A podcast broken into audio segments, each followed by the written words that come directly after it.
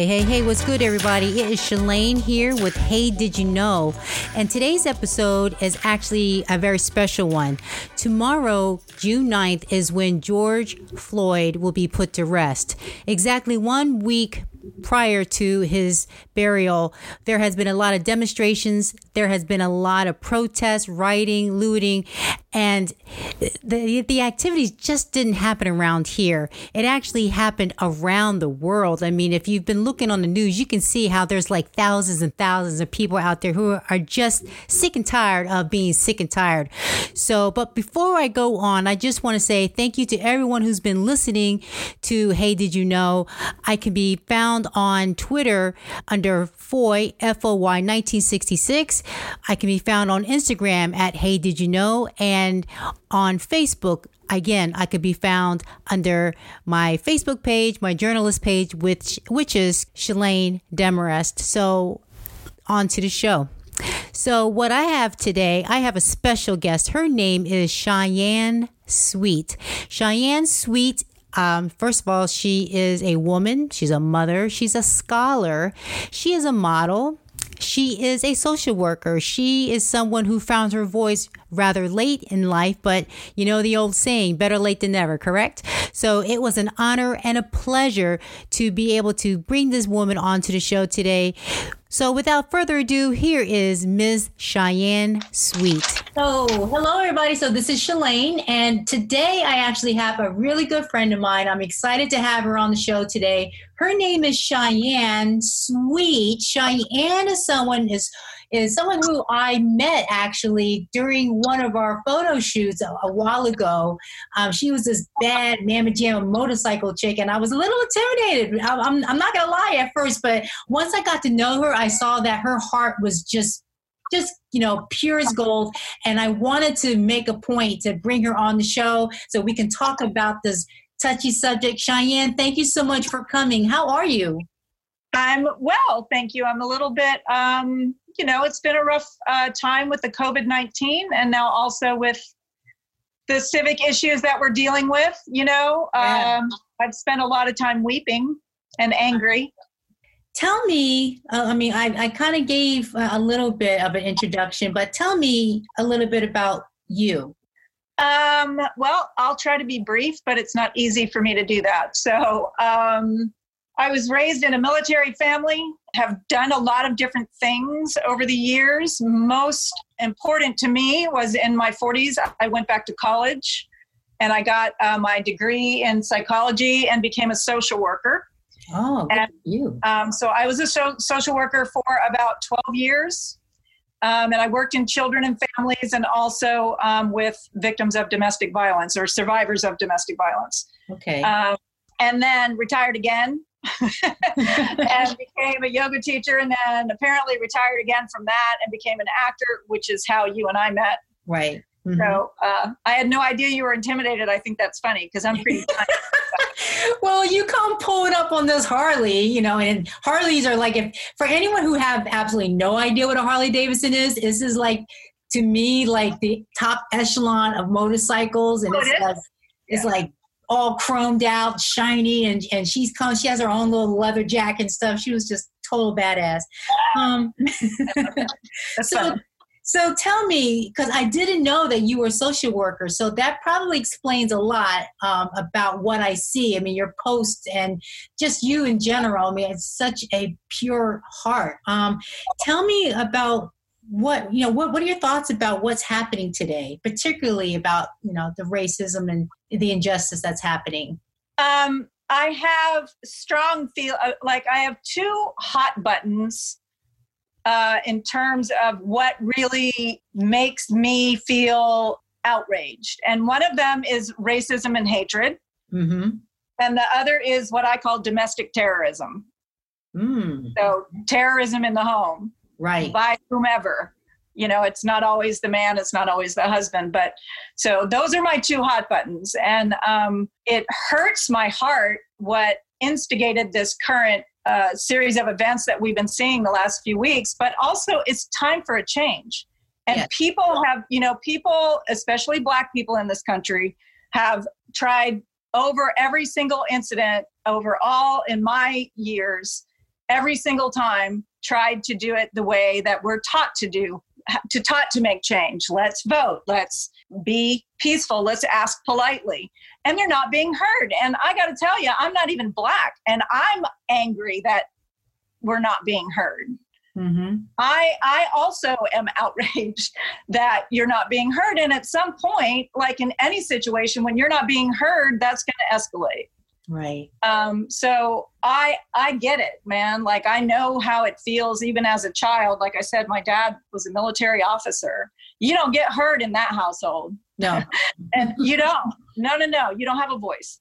And so I remember as a child even saying, like I remember this back to the age of five or six, thinking, when I am a grown up, I am not going to do this to other people. I if they, you know, I didn't articulate it that way, but if if other people have something to say, they have a right. They have a right to know what's going on in their lives and they have a right to be heard. They have a right to be informed. And um, even as a little kid, I just so distinctly remember having those thoughts. So the flip side is all of, so that, so I definitely feel the outrage and the pain and the anger and the sadness. The flip side of that is hallelujah mm. You know what? Because mm. the loudness is what's going to make a change. The yeah. difference that I see this time is that now that um, you know the first two weeks or the first 10 days of you know the criminals coming out and taking advantage of um, what should be uh, a peaceful situation you know those aren't the protesters so much as those are criminals coming out and taking advantage of a situation to commit a crime that's what that is. So now that lots of that has been uh, curtailed, I hope the protests are actually becoming larger. They are. Like more people, like, do you know how different that is from what usually happens? Mm-hmm. Usually happens, we make a bunch of noise for like a week or whatever, and then blip, it goes off the radar screen, and nothing really, nothing substantial happens, nothing substantial changes. And I think something substantial is going to change. And I hope it starts this minute with whoever may be listening to you today. And I hope it carries through the November election and through into perpetuity. so those are my feel like it needs to change, man. I mean, seriously, like I don't know how many times we have to say it. Mm-hmm. You know? Um, yeah, I mean, just looking because I know the first thing I do in the morning. I know I shouldn't. Well, actually, it's the second thing. You know, the first thing I read my devotional stuff, but the, what I do as far as social media is I go to Twitter and I look to see what's trending and what's looking. And this whole thing is like I see this is this is not just within our country. I'm seeing countries like Paris where there's like thousands and thousands in the street, yeah. and they're all marching and they're and they're demonstrating peacefully. I mean, the world like you like you said is tired. There there needs to be a change. Everyone wants some sort of uh just uh, a different outcome. It's time for a change. When okay so george floyd the death you know comes out on the news and the media stuff like that. Um where were you when you actually first heard about the death of george floyd?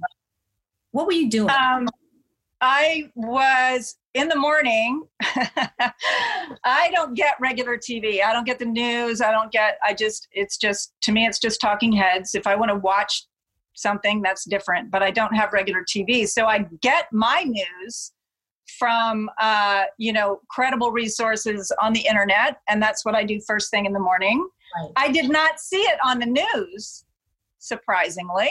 Mm-hmm. I saw it someone on Facebook posted the video and I didn't know what it was. Mm-hmm. So I watched it and I I think probably like anyone with any sort of soul, I it just I started crying and I remember saying, "Oh my god, not again. Not again." You know, just just thinking about that video, it's just it's so horrific and the cop that was on top of Mr. Floyd looks pretty proud of himself, you know. And then there's other officers standing around like this is totally okay. So there were so many opportunities for someone, not a civilian, someone in uniform to stop that and they didn't. I mean, the fact that the officer had his hands in his pocket just like yeah. Like it was nothing and all of his weight was on his neck. All of it. Yeah, right. all of it see it and you can see it in his face he feels he feels super powerful about that. Mm-hmm. Like he's getting some kind of a personal satisfaction out of that. I don't think he cared if he killed the guy or not. Yeah. Now, this may seem, you know, odd to ask, but I would like to know why did it bother you so much seeing the video? Because first of all because mr floyd was suffering and suffering in any form is painful to see mm-hmm. because and then because i didn't know the guy was going to die you know what i mean i was like oh here we you know another like when you're watching the video you don't know what's for the first time and you haven't been informed about it you don't know what the outcome is mm-hmm. So at first, it was like, oh my God, you know, this guy is suffering and this is terrible. This cop doesn't seem to give a shit, no matter how many people are, you know, on and on like that. And then when I realized what transpired, I, my thought was, oh my God, not again, not again. Like, like how, what is it? You know, I just don't, there it's it's it's impossible to articulate how I felt to be honest with you because there was so much mm-hmm. like it's almost I I didn't I don't ever ever ever want to get to the point where I think oh shit here we go again you know and then not do or say anything. Yeah. You know I don't ever want to normalize that. That's what I'm trying to say. I don't ever mm-hmm. want something like that to be so normal in our society and in our world that we just chalk it up to another black dude that gets killed by a cop. Yeah i mean and i think because it was in such a small time frame because to back it up, we had, um, a, and, and I forgive me if I'm saying her name wrong, Breonna Taylor, the young woman who was shot in her apartment, and then we had Ahmaud Arbery and now George Floyd. So it was like within a really short time frame. It was, you know, to me, it was just like, okay, this is ridiculous. It's, it's like what within a week, two weeks? Within a week, I think you're right. And I agree. I think that was also part of my part of that. It was the escalation of the pain that mm-hmm. we were feeling for someone else. So I remember being on the phone with my daughter the day before. My daughter and her family live in Dubai. Okay. And they do not have access to the news that we have. Mm-hmm. So I had I tell her about these things, and we had been talking about the incident in um, Georgia where the I'm going to be nice about this and say the men got in their truck mm-hmm. and literally chased down a black man who was jogging in his neighborhood and then accused him of grabbing a shotgun out of I was like and so originally I don't know I assume you're aware of this originally that was uh, classified as self-defense yeah, yeah, I saw that. Guys, thinking like I don't know about you, but I don't know a black man that would grab a shotgun out of a redneck's hand with three other rednecks nearby. Oh, I just don't ever, ever, ever see that happening. You know oh, what I oh, mean? Like, there's not a black man on earth that's going to do that. So my daughter and I were discussing this and and saying, you know, this is never going to end. You know, it just seems to keep going on and on. So then when Mr. Floyd was killed that just seemed like the straw that broke the camel's back i think mm-hmm. just emotionally and and in terms of strategy to become more involved for me anyway now i wanted to know as a white woman and correct me if i'm wrong but i are, are you white or is there a different ethnicity that I'm sorry. I'm trying to be polite. You know what I'm saying? Apologize. Don't you dare apologize for that. Okay. Um, you'd be you might be surprised how many how often I get that question. So the answer to your question is I was raised as a privileged white woman. Okay. All right. Ethnically, my dad is definitely white. Uh-huh. My mom is from the mountains of North Carolina and was raised in a children's home. As far back as I can determine, it is mostly white with Indian. Okay. Uh, that I can see. I can see that. But when you're from the mountains in North Carolina, who knows, you know? so, okay. just really, there were so many people that went through that area of uh-huh. the Appalachians that it's, you know, so technically, you know, I have to confess that I'm a privileged white woman. Okay. So, as a white woman, what questions would you have for people of color that you would want to ask? And I ask this because I posted a uh, video from a man by name of Emmanuel. I hope I don't ruin his name. it looked like Acho, Acho, but it was a video of him because he's he's an African American male and he is an athlete of some sort because he looks very, you know, very buff and very in shape. And he, you know, he made a video for people, white people are, are non-black allies, if you will. If you, if there was a question that you wanted to ask but were too afraid to ask, you know, what would you want to know? As a white woman, what would you want to know about what's happening right now as far as how to help or what what could you say or what is it you want to know? I mean, if there's anything, because right now I think everyone is so afraid to ask anybody anything. The, the tension is so high.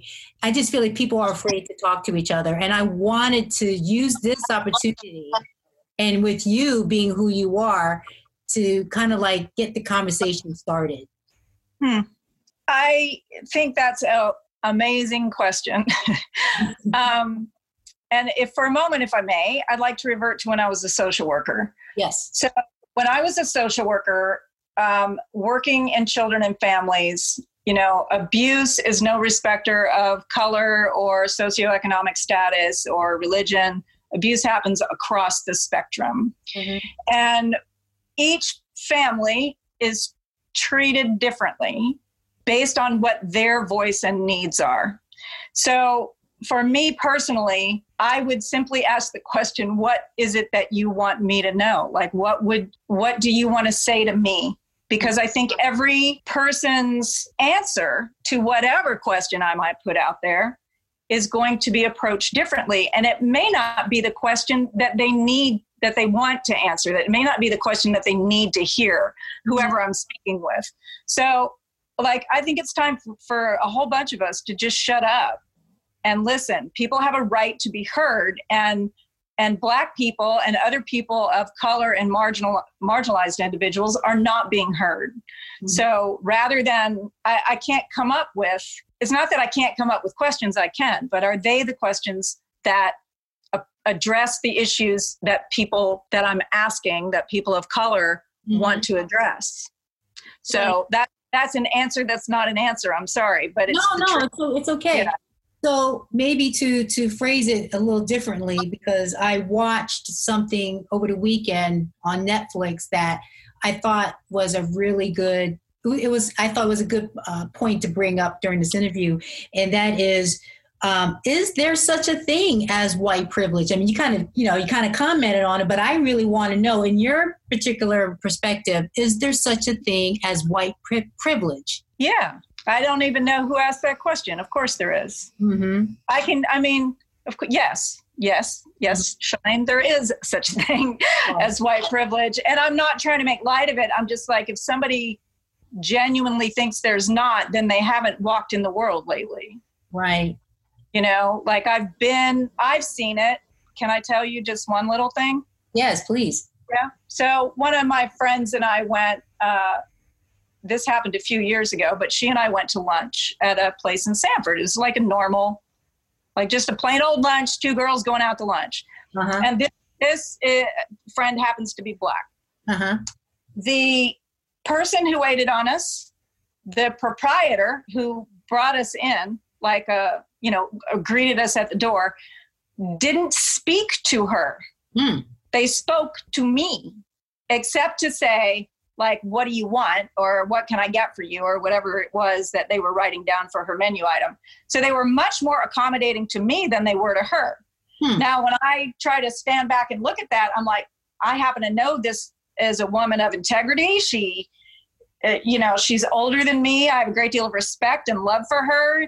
There is no reason in the world anybody should treat her. In fact, if anything, it's my opinion, you're going to treat somebody better, you should treat her better because she's a way better person than I am. So, mm-hmm. so, so I think that right there is an example of white privilege. I can, I can go into a restaurant or a store or knock on someone's door and and you know in a moment of trouble and and be much less likely to be seen as a threat than a person a person of any color so with with that being said how do you think whether i mean and i mean this we we've tossed the phrase white privilege around like you know but i mean how do you think how do you think that you could help with the cause? How do you think that you can help you know turn things around? How would you be able to like to to someone else who who doesn't who doesn't seem to think that this is a big deal? I think uh, I would have two answers to that. One is anytime I have a platform to do that, you can believe that I'm going to do it. And whether and I don't know, like for example, when you invited me onto the onto the show, I was like, "Dang right." you know, it wasn't, oh my God, I'm going to be nervous. It was like, yeah, man, voices have to be heard. Yeah. In my personal life, I, I think when we stand our ground and try to educate other people without getting into a, a shouting match, you know, being louder does not make you right. Yes. So I think that if you, if we are, if I am with someone that I can engage in a dialogue with and explain, because some people really and truly don't get it like mm-hmm. because they're so separated from from there's still people who have no people of color in their lives at all so if there's a way that I can that I can transmit that to people in a civil manner, um, I really want to be able to do that in an articulate, like civil manner. Look, man, this is you know these are examples that I can give you of where you know we have white privilege. Mm-hmm. There also comes a point, as I said uh, briefly on on uh, on Facebook today when you and I were a little bit back and forth.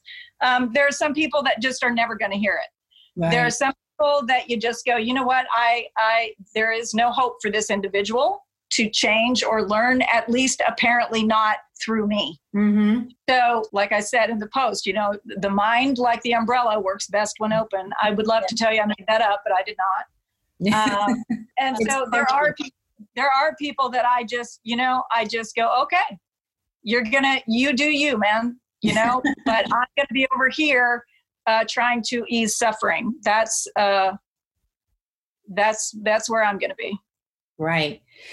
Well, I think we covered everything. I mean, this has been a really good conversation, and I'm hoping that this particular episode will be the catalyst for other conversations to come because the, we need to have the talk, and I think we just need to like stop being afraid and just yeah. come out with it. And I think that's the reason why I like you so much because is you know you keep it real. I mean, you, you, know how people like say, "Man, she keeps it real, 100% real, keep it 100," and everything else. Well, you keep it 100, and I and I think it's because we both come from military background, and I think you know we're we're. Some people call it you're so you're mean or you're just so no yeah. I'm you're intimidating. We call it candor. yeah. Candor and, and assertiveness, you know, that's what it yeah. is. right. And once I found my voice, I realized I was, it was late in life before I really found my voice. I realized that, you know, wow, man, I have a voice and I can use it. So, mm-hmm. you know, I did. Um, if I can, before we shut down, I would like to make one more brief comment. Of course. If I may, I'll try to keep it brief again i was a social worker. This what this is important to me this well all of it is but this is particularly important. Mm-hmm. um, in the last couple of days there's been um, rhetoric from the administration that there is no such thing as systemic racism that the problem does not lie within the system. Mm, come on now. Let me just tell you that's bullshit. Right? so as a as a caseworker, I go into people's homes who have been. Uh, I don't go in and do the investigation. My job was to go in after a case after an investigation had already been done, and they are in the system because their child or children have been abused, neglected, or abandoned. Mm-hmm. So these are not like uh, isolated incidents. This is like long term stuff that's been going on in the home. Okay. Mm-hmm. I can get on a big old soapbox about this, but I'll try to stay, I'll try to keep it simple in terms of systemic racism, in case plan meetings, you can tell the difference in the way people approach like two mothers one is one is black one is white. They're going to give a, a lot more latitude to the white lady. Mm-hmm. they're going to like i remember someone saying to me about one of my black moms you know it sounds like you like her and I said, I do like her. I think she's very smart. I think she's super capable. I said, I think if we can get her out of the projects, you know, we're going to have a successful family on our hands. Mm-hmm. But never did anybody say that to me about any of my white moms. And I'm just using moms now, even though it's often, you know, it could be any number of different family members. Mm-hmm. you also see it in court. So you want a eye-opening experience when the COVID-19 is gone. Go down to the to the uh, dependency court and watch the difference in the way that judges treat black families and the way that they treat white families. Hmm. It's astonishing. Yeah, it's un- unfortunately I have to agree with you there. That's awful. And I can tell you that uh, it used to piss me off so bad. And I was like, you know what? I'm an officer of the court. I'm an officer of the court. My job is to speak up when I when I think that I'm seeing something wrong, whether it's in the family or in the system or what the prosecutor is saying or whatever. So um, that was I became quite vocal. Let's just put it that way. Well, no, that's good. And that's actually my segue for ending this segment is the fact that that's a big reason why I had you on the show because I want, you know, people like you and others that I know that are vocal to use your voice because you're right. We are not being heard. You know, we No. we've tried several different ways to have ourselves heard, but none, you know, as nicely as possible without making too much noise or without, you know, making too many ways. We try to do it that way. And and I'm not advocating violence by by any means, but now all of a sudden, you know, I'm seeing, well, I don't understand why they just didn't say anything. Like we have been saying, you just don't want to listen. So my my plea is that people such as yourselves and others like you will use your voice so we can finally be heard. So all this will finally, you know, turn around because we can't. Amazing. Yeah, we can't. Last com- last comment. Mhm. If you don't know what to say, if you're feeling it and you don't know what to say or how to use your voice, that is what I would ask a black person. What should I be saying? There you go. Yep. How brilliant was that? Hey, I love you, girl. So, um, if someone wanted to get in contact with you because they, you know, because there's probably going to be other women like me that's going to think you're awesome and they're going to want to connect with you. And you are an actress. So it's like, you know, for your social media, how can people get in contact with you? the social media that I am on the most is Facebook. I tried Instagram, and I don't know if I'm old or lazy or a little bit of both. Uh, I um I uh, I just don't. I'm just not good with it. So I would say that Facebook, and if one looks up Cheyanne Sweet, and that's Cheyanne with an A, C H E Y A N N E, sweet like in sugar, Mm-hmm. you're gonna find me easily, and you, and I can be uh, I can be reached there. Yeah, because that's your actors page, right? You have an actors. Correct. Yes, Yes. that's my actors page. My my personal page is private for personal private reasons, Mhm. but I can still be reached through. Like I can get messages through the actors page. All right, that's good. All right, well, thank you so much for taking the time to speak with me today. I know it's kind of challenging to talk about this and stay like controlled because emotionally, I mean, this is like it's eating at me, but I'm like, this is therapeutic for me to talk about it and talk about it with like minded people and to talk about it with like minded people of other color and races. So, thank you so much for taking the time to speak with me today. Thank you for inviting me. I feel exactly the same way, and it's good for us to articulate our feelings about anything because that's really a catharsis, and that's a uh, it's a bridge to understanding and a bridge to compassion and a bridge to change and all those things. So without you know that's the best tool we have is our voice. hmm absolutely. So so thank you for inviting me. I was honored and flattered, and it made me cry. But you know, I've been crying pretty much every day for the last two weeks. So You need both, girls All right. Well, thank you so much. you're welcome. My pleasure. All right. All right, folks. Again, Cheyanne, thank you so much for being on the show. It was a pleasure. For those who would like to learn more about Cheyanne, as we mentioned earlier, she has an actress page on Facebook. It's Cheyanne Sweet. That is C H E Y A N N E. And the last name is Sweet, S W E E T. So I hope you enjoyed today's special episode of relations and race and just making a difference, t- finding our voice and taking the opportunity to talk to one another instead of at each other. Okay. So, again, as I said earlier, I can be found on Instagram at Hey Did You Know? And on Facebook and Twitter, you can find me under um, Shalane Demarest. And on Twitter, it is Foy FOY 1966. Until next time, thank you so much for listening, and I will get back with you soon. Take care now. Bye bye.